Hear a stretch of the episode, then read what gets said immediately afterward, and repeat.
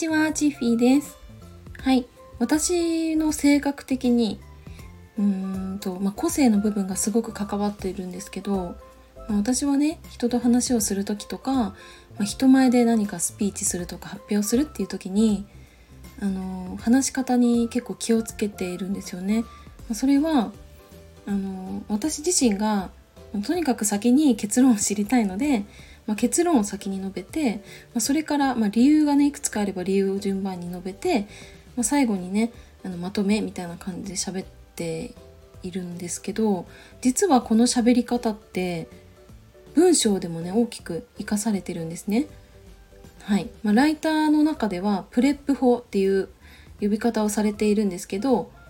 あのまず結論を述べて理由を述べて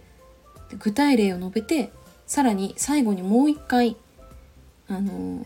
結論を述べるっていう風な感じで文章を組み立てるとかなり分かりやすくて簡潔な文章が書けるっていう風に言われてるんですね。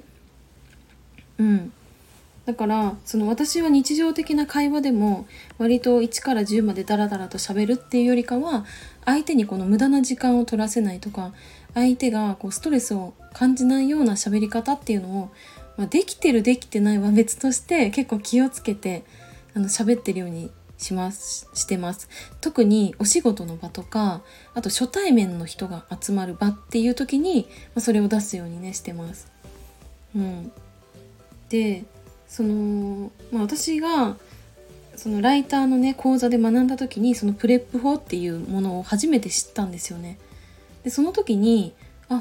文章を書く時も分かりやすく書くっていう時ってこういうなんかフレームワークってあるんだって思って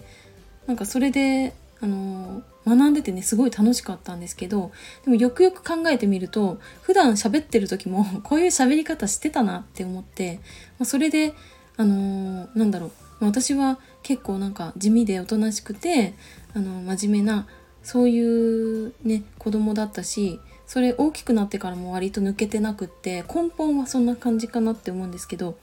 なんか自分の喋り方って私ね昔はなんかすごいなんかそれってさクソ真面目だよねとかさなんか面白みがないねとかそういう風になんか言われてちょっと嫌だなって思ったこともあったけどでもこうやってねお仕事をしたりとかうーん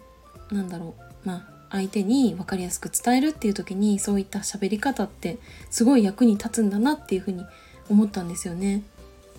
うん、だからなんだろうなあんまりさあの仲のいい友達とかになんか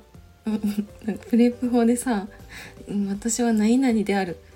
理由は?」とか言われたらちょっと「えこいつなんだよ」って思うかもしれないけどなんかそういう場ってやっぱ大人になったらあるじゃないですか。ね。なんか例えば年上の方とさ喋るとかもそうだしそういう時にその、まあ、書く技術だけど実は話す場面でも大きく使えるなっていうふうに思ったんですよね。うん。なんかねなんかライターってさあのー、まあ、私はね国語力がかなり低くてあの国語のね点数が昔あのそのね教科の中でもね一番悪くて平均点をめちゃくちゃ下げてた教科ではあったんですけどなんかそのうーん国語に生かされるとか国語ができるから文章が書けるとかではなくてこうしてなんか日常会話とかうん誰かをこう説得したいとか誰かに分かりやすく物事を伝えたいっていう時も大きく役立つなっていうふうに思いました。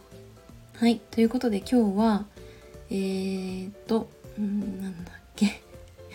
あえー、っとなんだっけ忘れちゃったんで今日はこの辺で終わろうと思います。最後までお付き合いいただきありがとうございました。バイバーイ。